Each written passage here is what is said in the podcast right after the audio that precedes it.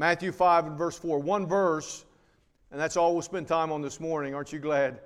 Matthew chapter 5 and verse 4. A beautiful Father's Day. I hope you've had the opportunity to share it already with someone you love.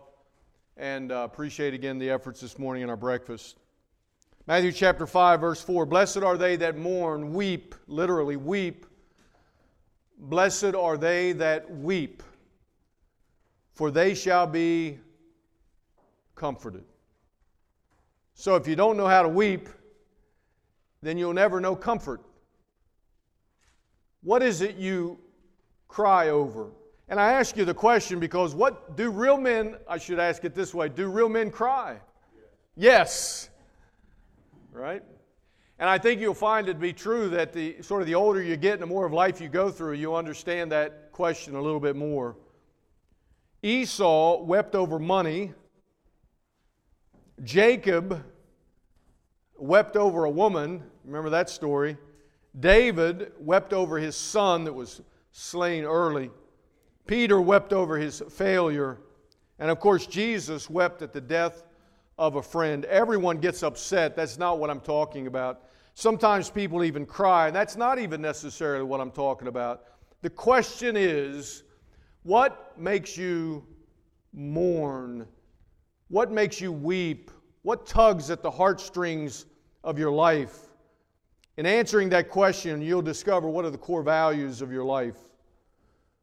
What is it that really, really gets you, pulls at your heart? That's the thing that you'll realize are part of the core values of your life. What makes you laugh? What makes you cry? It is a beatitude, an attitude that is in your heart that is part of every other issue of life. For example, I say this sometimes at a, at a, at a funeral if your house is on fire and you've got a designated place to meet, when you meet at that place, you don't ask, fathers, you don't ask, did someone grab my golf clubs, right? Fathers don't ask that. What is the only question you ask? Did everyone make it out, right? Your wife calls you, men, your wife calls you, as mine has called me in the past, and she says, honey, I just wrecked a car. Men, what do you say? Is the car all right? No. There'll be hell to pay for that one. No, what do you ask? Are you okay? That's all you want to know. See, now you're, you're getting at the core value of your life. If the ship is sinking, real men don't say, me first. What do they say? Women first, right? Women and children first, because that's the thing of value in our life, the women and children. What we laugh at, what we weep over, becomes an indication of our core values of life. There's a certain immaturity to a person that gets upset and cries over every other thing. That's not what I'm talking about. There's an awkwardness to the person who laughs at the wrong thing. You've, you know that kind of person. They just seem to laugh at all the wrong stuff, and it just doesn't make sense to you. It's not good timing. Real men know what to get upset at, they know what to laugh off, and they know what ought to be taken more seriously. If your philosophy of life is to not let you see them cry, or to keep hiding your pain, it'll make you paranoid and it'll keep you afraid to experience the true joys of life. If your focus is to avoid pain, men, if that is your focus of life, then you will live less. For example, if you never want a heartache, you'll never know true love. If you only drown your sorrows in whatever, not just alcohol, but just in stuff of life, if you just drown your sorrows, you'll miss the joy of living. Joy follows sorrow like sunshine after rain. You can't have one without the other. Do real men cry? Yeah, absolutely. What makes them cry? What tugs at your heart? What keeps you awake at night? What motivates you to go to work every day? For what would you instantly lay down your life? Those are the core values of your life. Matthew 5 4, I read it again. Blessed are the poor in spirit. No, excuse me. Blessed are they that mourn, verse 4, for they shall be comforted. Some points of sorrow. There's natural sorrow that comes along to everything. There's a season, right? Ecclesiastes 3 a time to weep, a time to laugh, a time to mourn, a time to dance. Although I'm not a very good dancer, I don't know about you, but maybe not a good time for that. Weeping is the natural response to the tragedies of life. Warren Wiersbe wrote Natural sorrow expressed in mourning releases a healing process. So if you ever only try to cover it up, not let, you know, not let it show, not let your emotions out, then you're, you're missing out on some of the recovery of life that takes place, whether it's at the death of a loved one or some tragic circumstance of life. If you keep it bottled up inside, sorrow can spread like an infection to every other area of your life, and it will affect you physically, men, if you don't find a way to express that emotion in the circumstance of your life. Natural sorrow, we call it closure, you know, from tragic circumstances of life. I remember when my father passed away.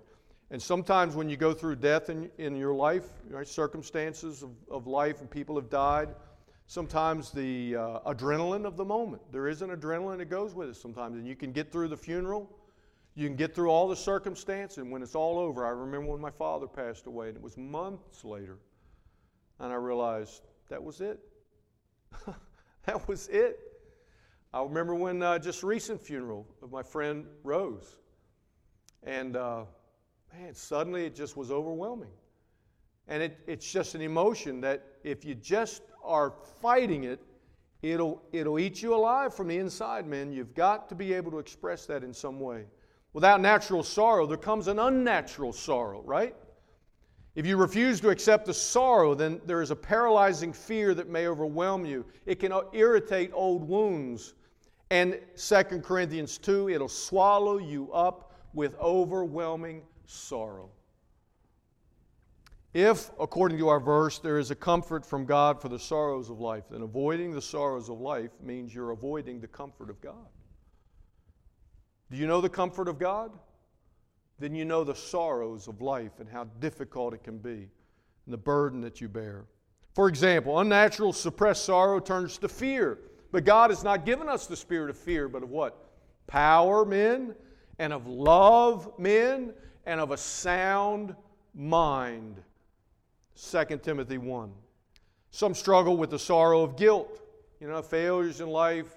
Maybe I didn't do my kids right. Maybe you know, I, I, missed a job opportunity, and you know, there are things that keep us up awake at night. And Sometimes we second guess ourselves, and the guilt of life sometimes hangs over us.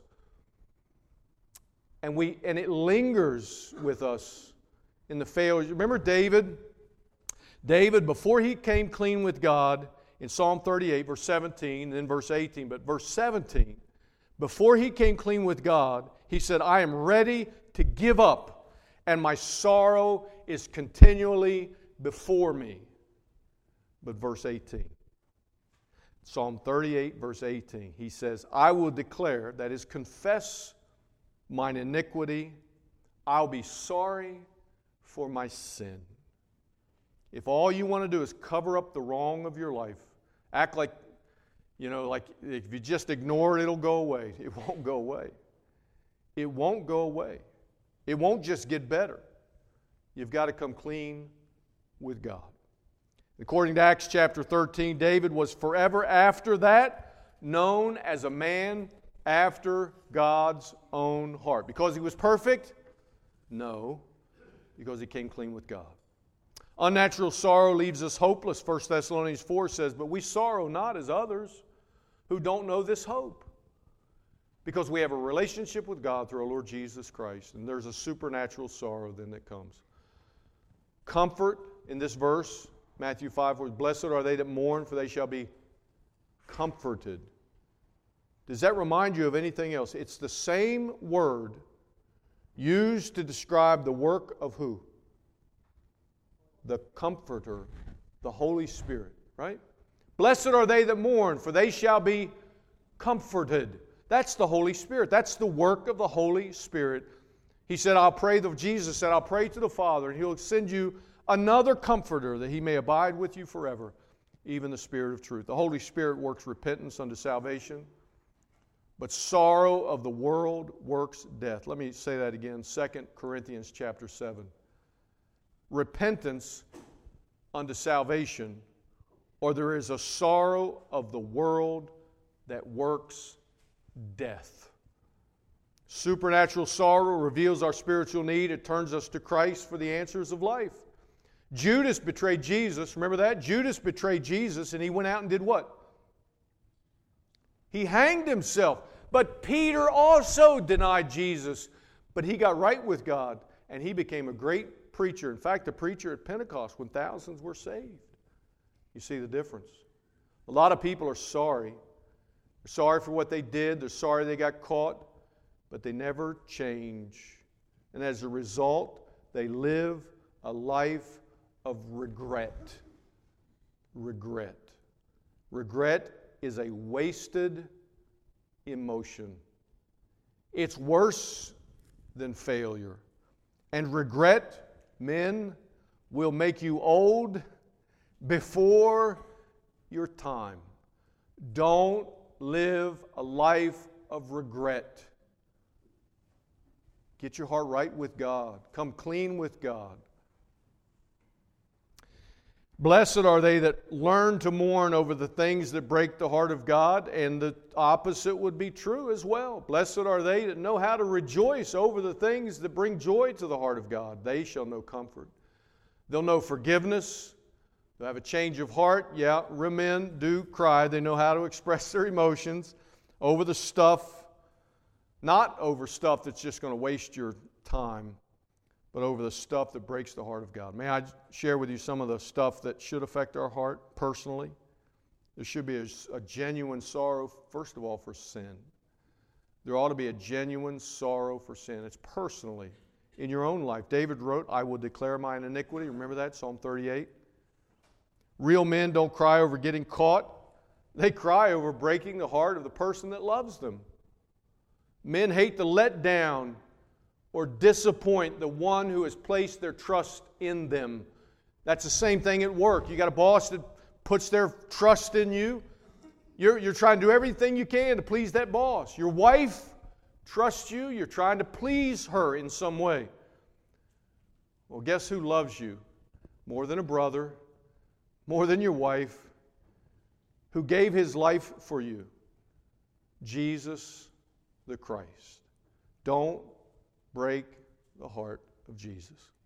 Proper sorrow for sin brings us to the place of forgiveness, restoration, of comfort. If you only ever mourn the day you got caught, if you're only ever sorrow for the day you drank too much or you risked it all without calling it sin, there's no comfort for that. And that will haunt you the rest of your life. There is a place for sorrow personally, for my sin, for all have sinned and come short of the glory of God.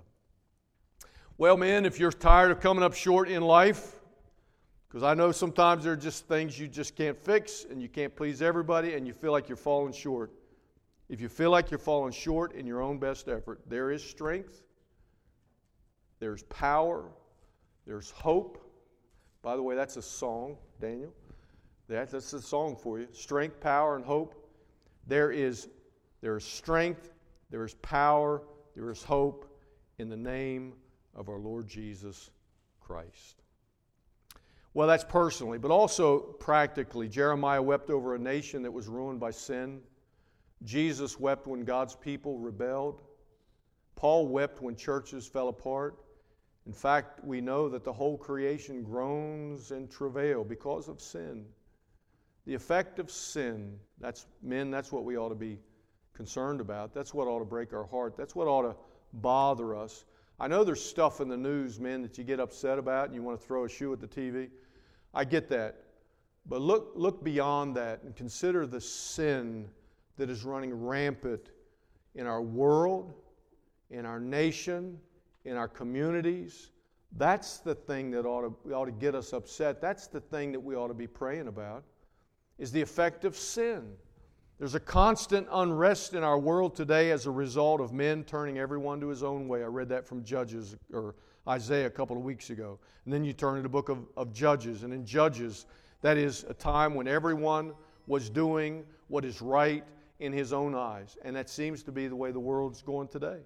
Practically speaking, there is a place for men, and women, I'll put you in there too, but men, there's a place in which we ought to be affected by the world in which we live, where we find people calling evil good, and they're calling good evil, and they're putting darkness for light and light for darkness. Everything is turned upside down, and we ought to be concerned about that, men. That ought to be the thing that gets us. The day we say things like, I never thought I'd live to see the day. That's what we ought to be praying for. That's what ought to break our heart. Well, real men do cry out against sin, and then also publicly, Paul said there was a sin among the believers of Corinth. That ought to bother us when we find sin in our church. It ought to bother us that the sins that were once only named among the world at large is named among the church in the privacy of our homes. It ought to bother us that the rate of failed marriages in the world today is less than the failure of marriages in the church. Now, you're going to argue that because you'd say, well, in the world they just don't get married as often. Okay, I get that.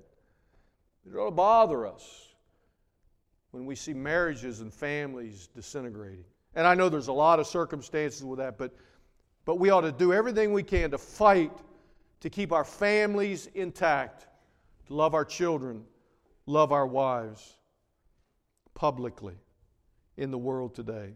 It should bother us when real men and their children are leaving the church at an alarming rate. The number one factor that young people leave the church today is the failure of fathers in their faith. That's the number one reason. If they got a mom that goes to church, that'll be a real encouragement to them. If they've got a, if they've got a mom and a dad that go to church, their chances are even greater. But the most important is that they see it in their father. Real men want the truth spoken in love. That's what gives us a passion for the good. That's what keeps us calling evil for what it is. It should bother you when someone is overtaken in a fault, not in the sense that I can point out their problems, but I consider myself, lest I also be tempted and caught up in that same sin. And so we're concerned for one another in a way that others don't care. We're concerned for one another's in our church, one another's at work, in our communities, our neighbors. Men, you can't laugh at sin and say things like, well, you know, when I was their age, I mean, boys will be boys, and just sort of shrug our shoulders and say, maybe they'll come around to it someday eventually. We can't just shrug our shoulders like that. Blessed are they that mourn over sin, for they shall know comfort and forgiveness of God. Well, to mourn also reflects in, a, uh, in the person himself of course, Christ is described as the man of sorrows and acquainted with grief. But this beatitude is not written about Christ, it's written about us. Blessed are they, us, we that mourn, for we shall be comforted. A sorrow that knows comfort. First, an explanation of this word comfort's defined in two words. It means with strength. With strength. It's not a weakness, there's a strength that comes in recognizing the sorrows of life. It's the same idea of being fortified. When a man of God mourns, it's the first step to that beautiful phrase in Psalm 40 when he lifts our feet up out of the miry clay and sets our feet upon a rock to stay. You'll never know that place until you know the sorrows of life. And God lifts you up. God does not throw a pity party But when I mourn, rather in the day when I cry, he will answer me, he will strengthen me in my soul. There's always strength for the weary soul. Oh, soul, are you weary and troubled? No light in the darkness you see. I love this phrase. Turn your eyes upon Jesus. Look full in his wonderful face. And the things of earth will grow strangely dim in the light of his glory and grace. Men, learn to turn your eyes upon Jesus in the challenging circumstances of life. The key is that you learn to mourn for the things that bring a tear to the eye of our Lord, not just for the things that frustrate you and get you mad. There's comfort for godly sorrow, it strengthens our soul. This word mourn is, a, is used by James when he said, Be afflicted, mourn, and weep. Let your laughter be turned to mourning your joy to heaviness. Humble yourselves in the sight of the Lord, and he shall lift you up. We serve the Father of mercy, the God of all comfort. Let this be an encouragement to you. Comforter or encourager is the name describing, I mentioned it earlier, the work of the Holy Spirit. Men, if you've never cried out to God, be merciful to me, a sinner, then you don't have the Holy Spirit. There's something missing in your life. And I can tell you what that is. His name is Jesus, and you know him by the Holy Spirit. And there's a work in your life that I cannot describe. It's beyond anything I can give you.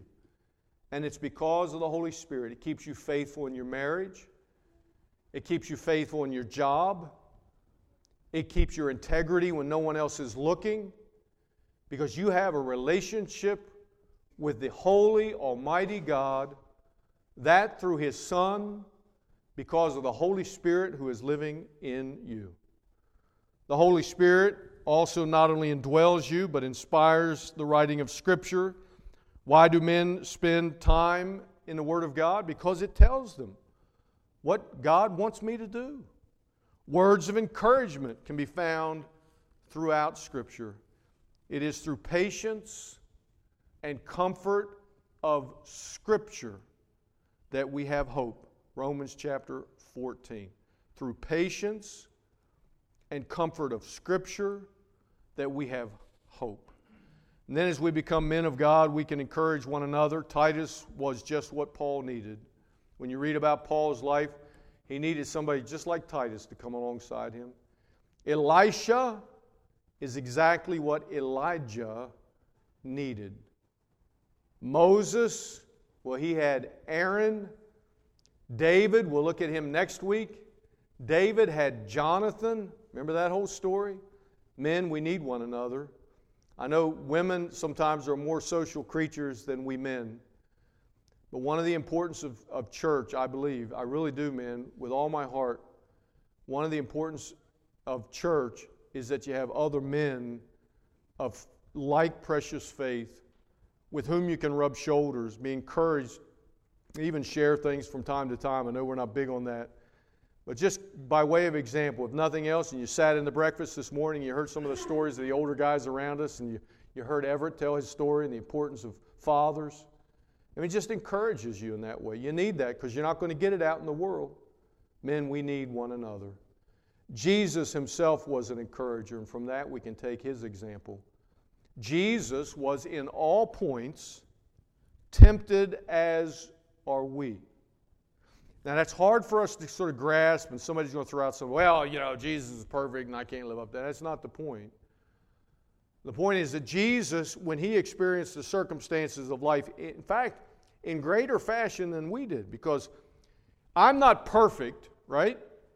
You knew that already, so you shaking your head pretty quick on that one. So I'm not perfect.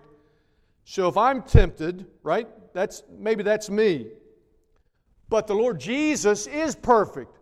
And so if he is tempted, the, the, the, the attack on his character is even greater. Men, we're under attack today. We need to accept that and understand it. Jesus wept at the tomb of Lazarus. Jesus wept in the garden when he considered the cross that was yet before him. And yet, even that, he despised the shame and the reproach that he was about to endure. Why? Because of the joy that was set before him. So he endured those things. Men, I challenge you. I know it's tough. I know it's difficult. I know you don't get encouragement from work. Some of you don't get, get, get encouragement in your personal life. Some of you don't have any encouragement in any other place than this right here. But I encourage you. I encourage you. I challenge you. Because you know it's right because of the joy that is before you. Whether it's raising your children, telling them about Jesus, loving your wife, being honest at work. There's an integrity that is missing among men today for the joy of living our life in relationship to God through our Lord Jesus Christ. I challenge you for the joy that's set before you to live your life in that way. I can have a better understanding of joy after I've known the challenge of sorrow. I can rejoice with those who rejoice after I have wept with those who weep. I will reap in joy so long as I sow in tears. Psalm 126, verse 5. I will know joy so long as I sow in tears. Expecting joy without any sorrow of life is like expecting sunshine only ever with no rain. There will be rain. It'll rain on your parade. It won't always go the way you thought it should. It'll aggravate you. It'll challenge you. It'll get you angry sometimes. Just remember to be angry without sin, to be angry over the things that anger, upset, frustrate the heart of God. Men, I know you may not cry a lot. And I'm certainly not encouraging you to weep over every disappointment of life. I don't need a bunch of crybabies, right? We don't need that. But there is a beautiful verse in Psalm chapter 56 and verse 8. It's shared with women a lot, but I think it is so important for us men to understand. When your heart is broken, when you're, when you're so sad, and maybe even, yeah, a few tears once in a while, there's a beautiful verse, Psalm 56, verse 8. Verse 8 it says, God collects every tear in a bottle. Now, that's not every frustrated tear, that's not every little angry moment. That's the tear over the things that break your, the heart of your wife, that's the tear over the things of letting down yourself and your own spirit. You know you've disappointed yourself, your relationship with God. God knows those moments, He remembers those moments. Those are important moments in our life. Blessed are they that mourn, for they shall be We need men who will express that kind of sorrow for sin more than those who seek after its pleasure Blessed are they that mourn, for they shall be comforted.